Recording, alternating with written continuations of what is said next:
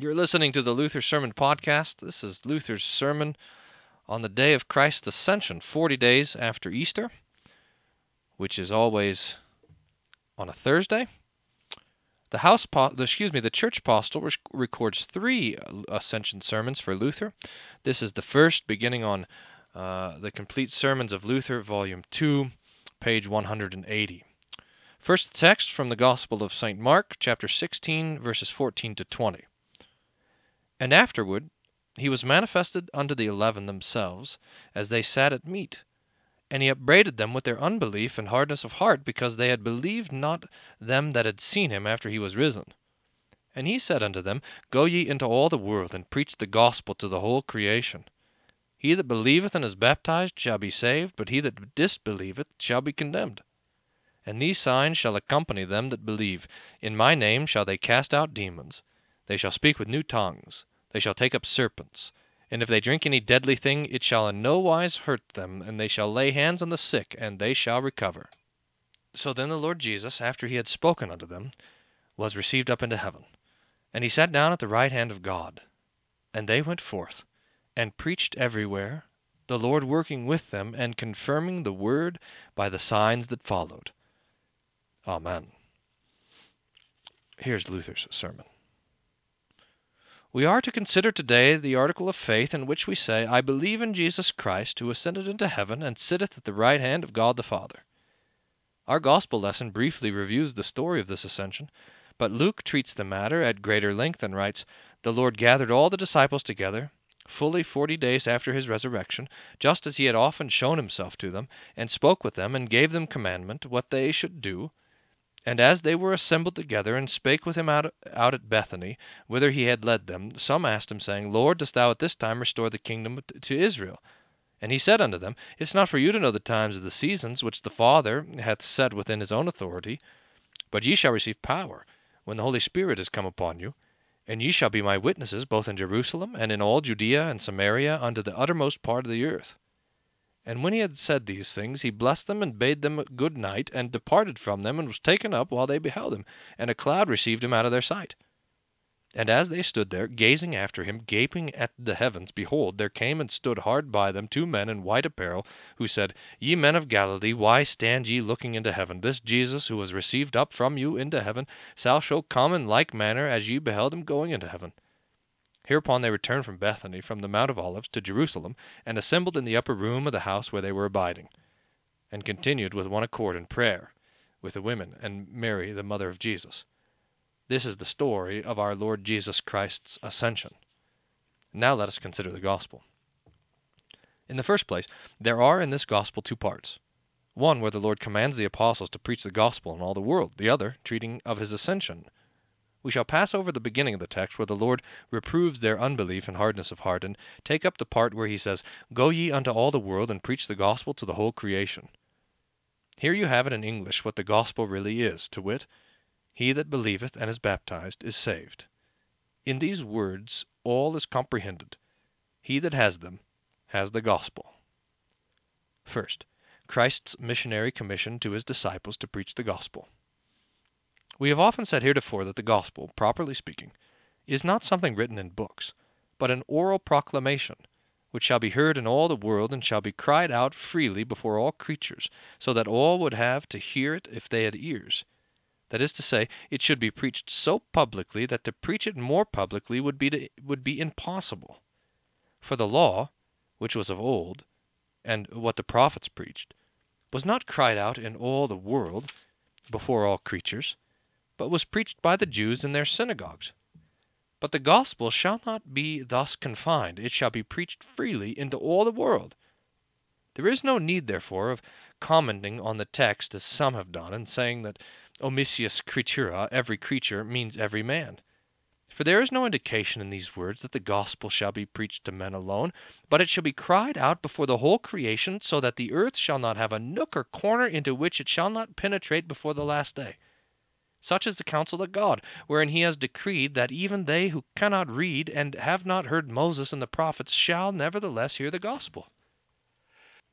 What is the gospel? It is these words which the Lord speaks He that believeth and is baptized shall be saved. We have often said, and I think we ought to be thoroughly understand it by this time, that the gospel cannot suffer us to preach works, however good and great these may be, for it seeks to pluck us down from our presumption and to set and plant us solely upon God's mercy, that his work and grace alone may be extolled. Therefore it suffers us not to rely upon our works, for one of these two must perish.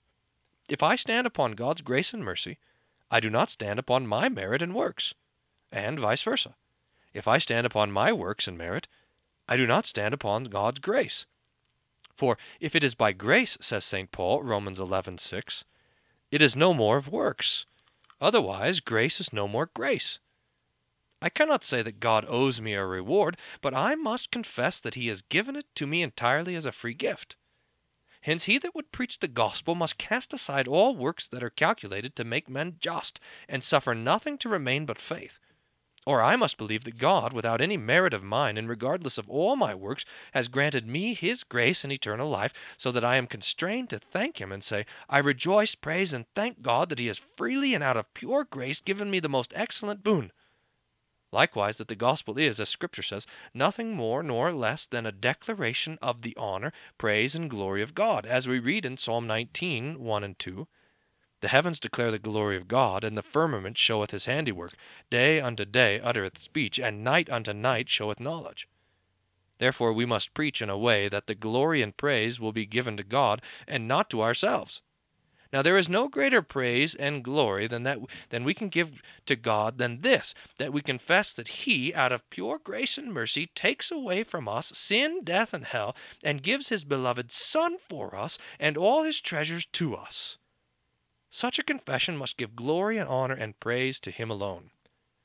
And this is the trend of all those passages in the prophets where God boasts that He will establish a preaching that will show forth His praise, as when He says in Isaiah 43:21, "The people which I formed for myself, that they might set forth my praise," as if to say, you hypocrites do no more than praise yourselves in your hearts, and thus my praise must perish.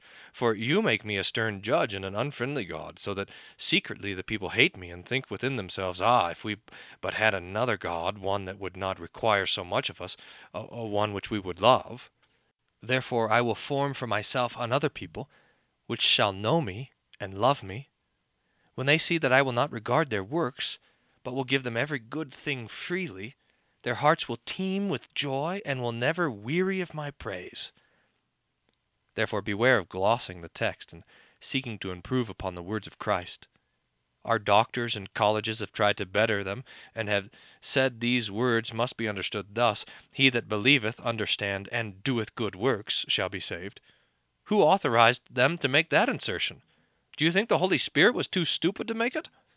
Thus they have utterly obscured, yea, perverted this precious statement with their insertion.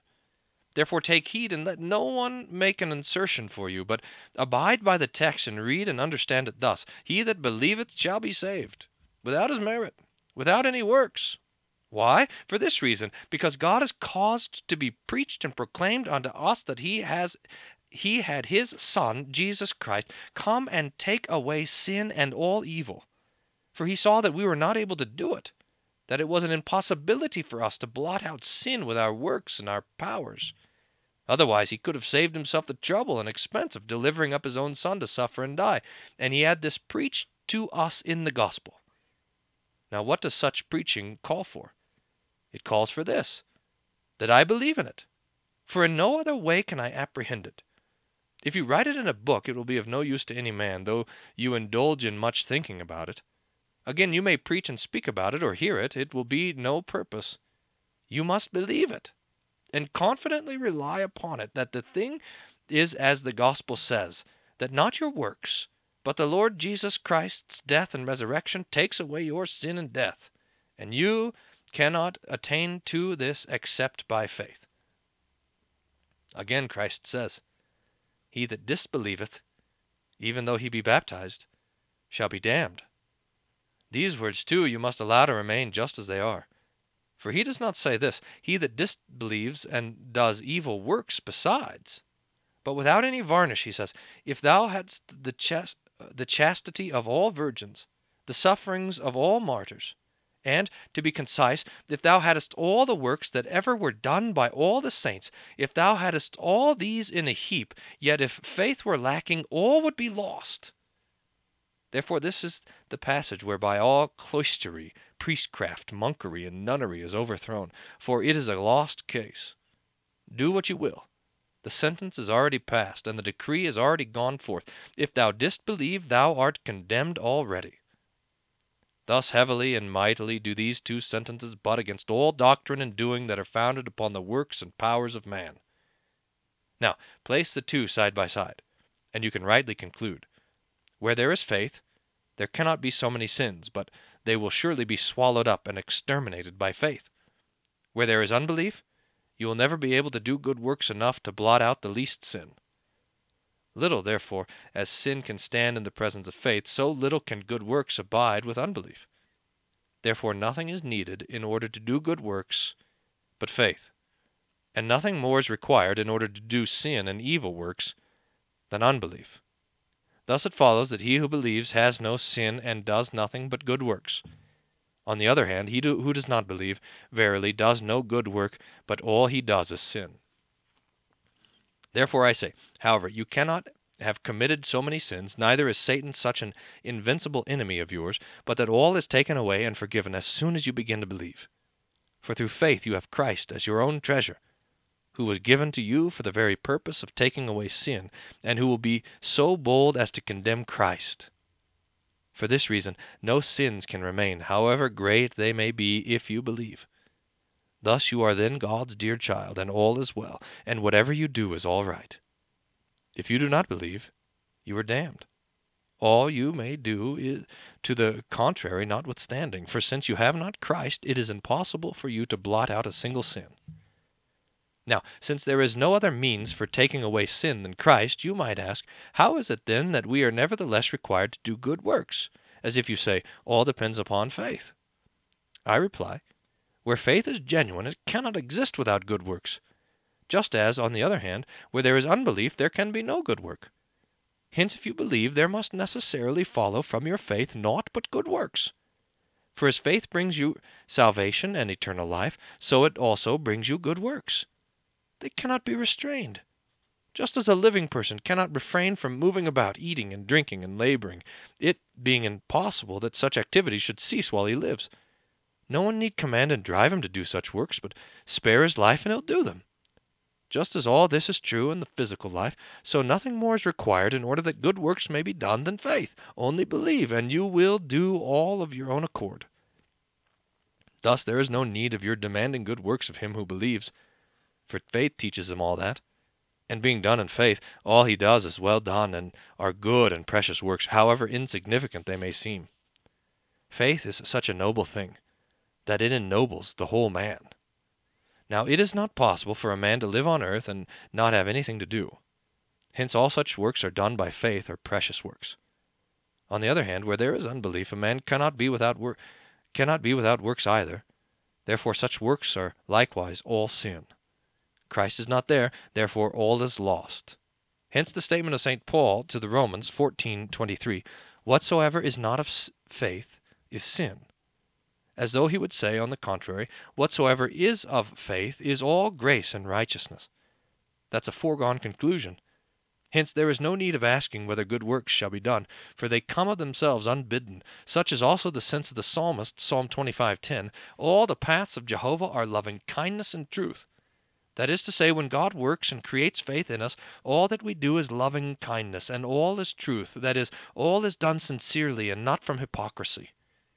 It follows, however, on the other hand, that all the ways of men are not loving kindness, but sheerest wrath, not truth, but mere sham and hypocrisy, because they spring from unbelief.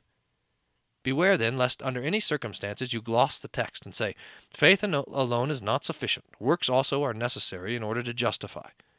For it is sufficiently clear from what we have said that works contribute nothing to this end. Nothing does any harm but unbelief. Works are not sufficient. If faith were present, all would be well. Therefore, as works contribute nothing toward the evil and unbelief, so in faith they contribute nothing toward the good. But unbelief alone corrupts all works, and faith makes all works good.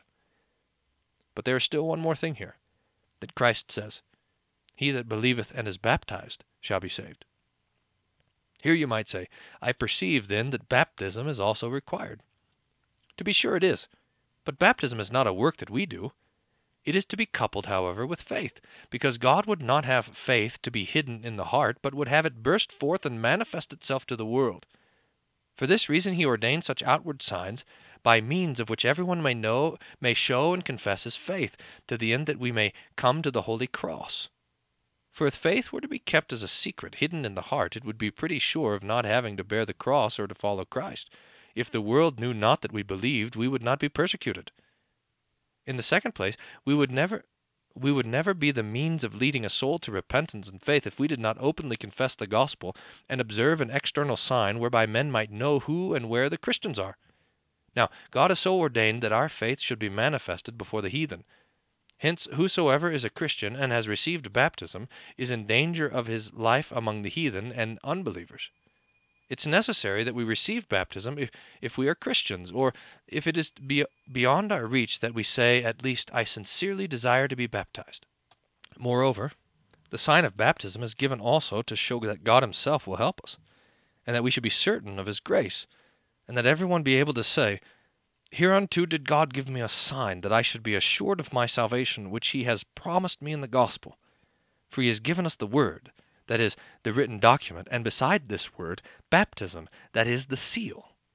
So faith, which apprehends the word, may be strengthened by the sign and seal. But you see no work of man in this transaction, for baptism is not my work, but God's. He that baptized me stands in God's stead, and does not the work of a man, but rather it is God's hand and work. God is the real worker. Therefore I may and should say, God my Lord baptized me himself by the hand of a man. Of this I may boast, and on this I am to, I am to reply and say, God, who will not and cannot lie, has given me this sign to assure me that he is gracious to me and willing to save me, and has to his Son given me all that he has. Thus, on our side, there is nothing but faith alone, and on his side, only the word and the sign. But we have dwelt upon this matter often enough, and there is no need of enlarging upon it now.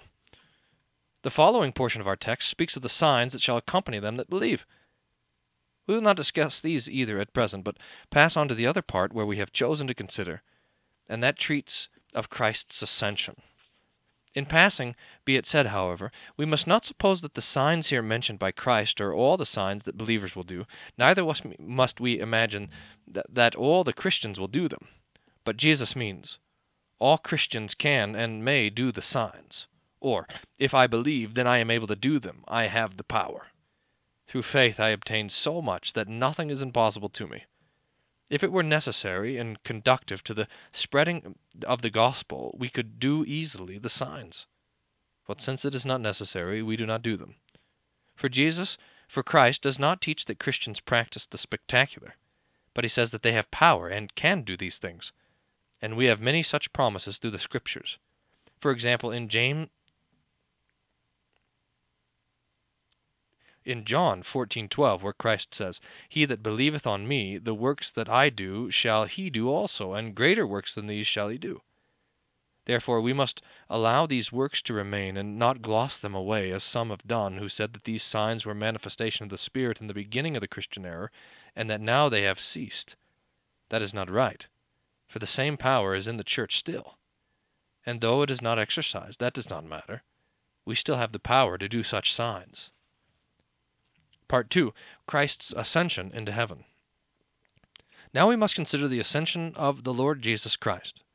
In the first place, it is easily said and understood that the Lord ascended into heaven and sits at the right hand of God.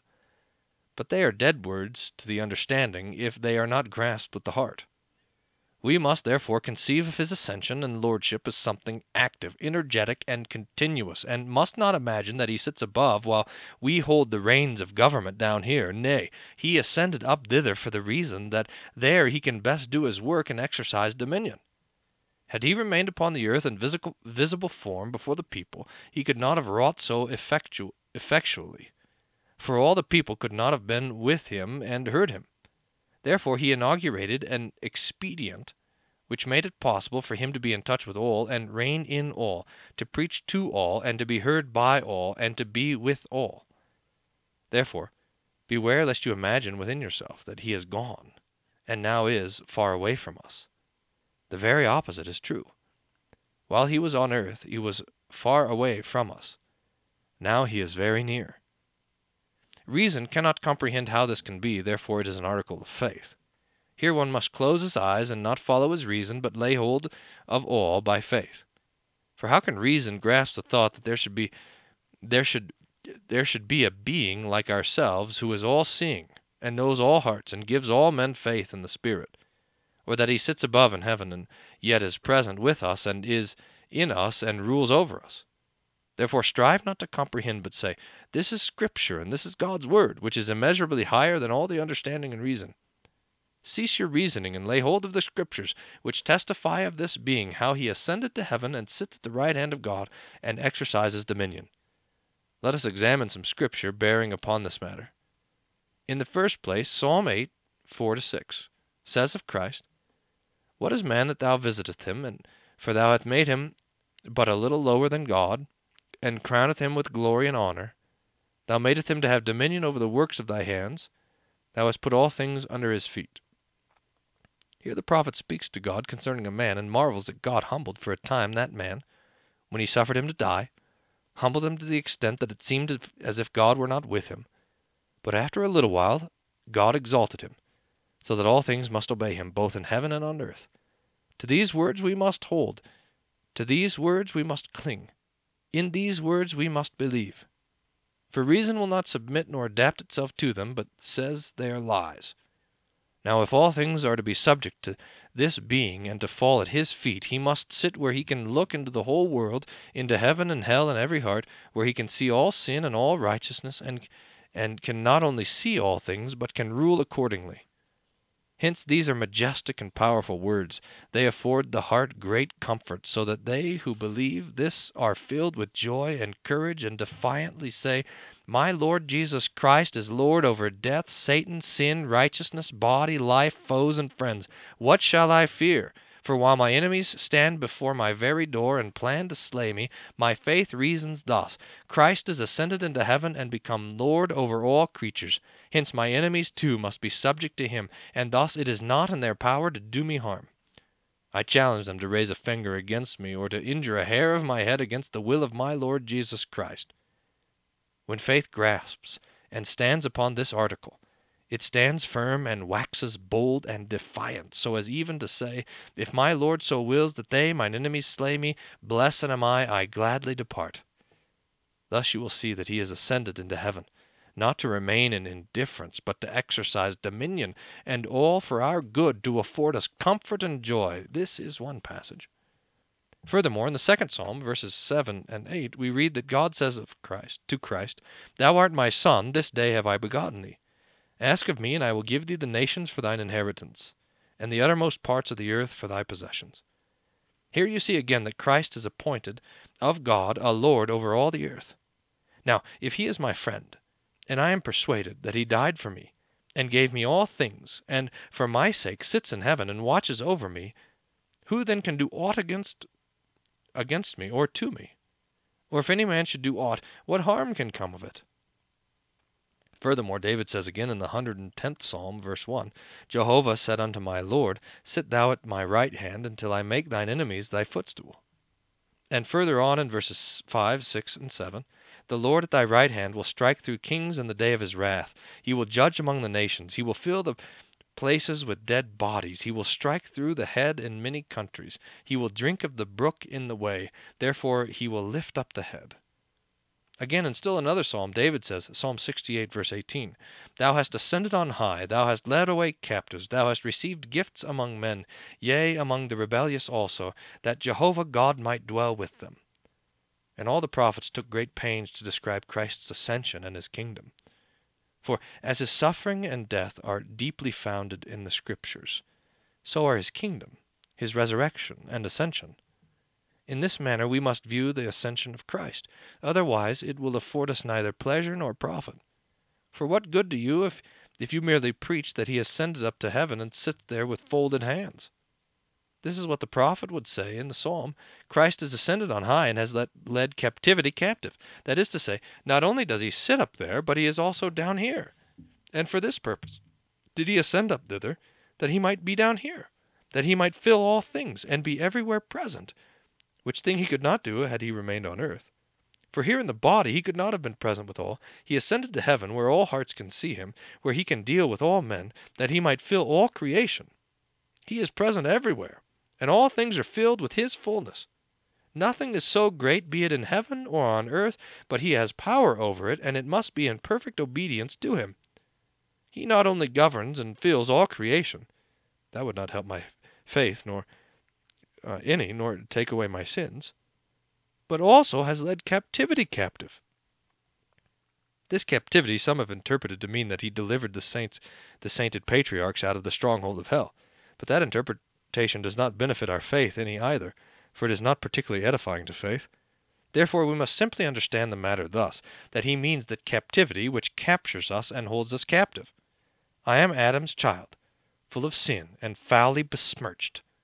Therefore the law has taken me captive, so that I am fettered in conscience and sentenced to death. From this captivity no one can free himself, save only that one man, Christ. What did he do? He made sin, death, and Satan his debtors. Sin fell upon him as though it would van- vanquish him, but it lost the day. He devoured sin, and Satan, death, and hell fared the same way. But we are unable to do this unless he be present to aid us. Alone we must needs perish. But he, since he has done no sin and was full of righteousness, trod under foot Satan, death, and hell, and devoured them, and took everything captive that fain would capture us so that sin and death can no longer do harm. This, then, is the power he causes to be preached, that all who believe in him are released from captivity. I believe in him by whom sin, death, and all things that afflict us were led captive. It is a pleasing discourse, and full of comfort, when we are told that death is taken away and slain, so that it is no longer felt. However, it affords pleasure and comfort only to those who believe it. You will not find release from captivity in your works, fasting, prayers, castigations, tonsures, and gowns, and whatever more things you may do, but only in the place where Christ sits, whither he ascended, and whither he led captivity with him. Hence he who would be freed from sin and delivered from Satan and death must come thither where Christ is. Now where is he? He is here with us. And for this purpose did he sit down in heaven, that he might be near unto us. Thus are we are with him up there and he with us down here.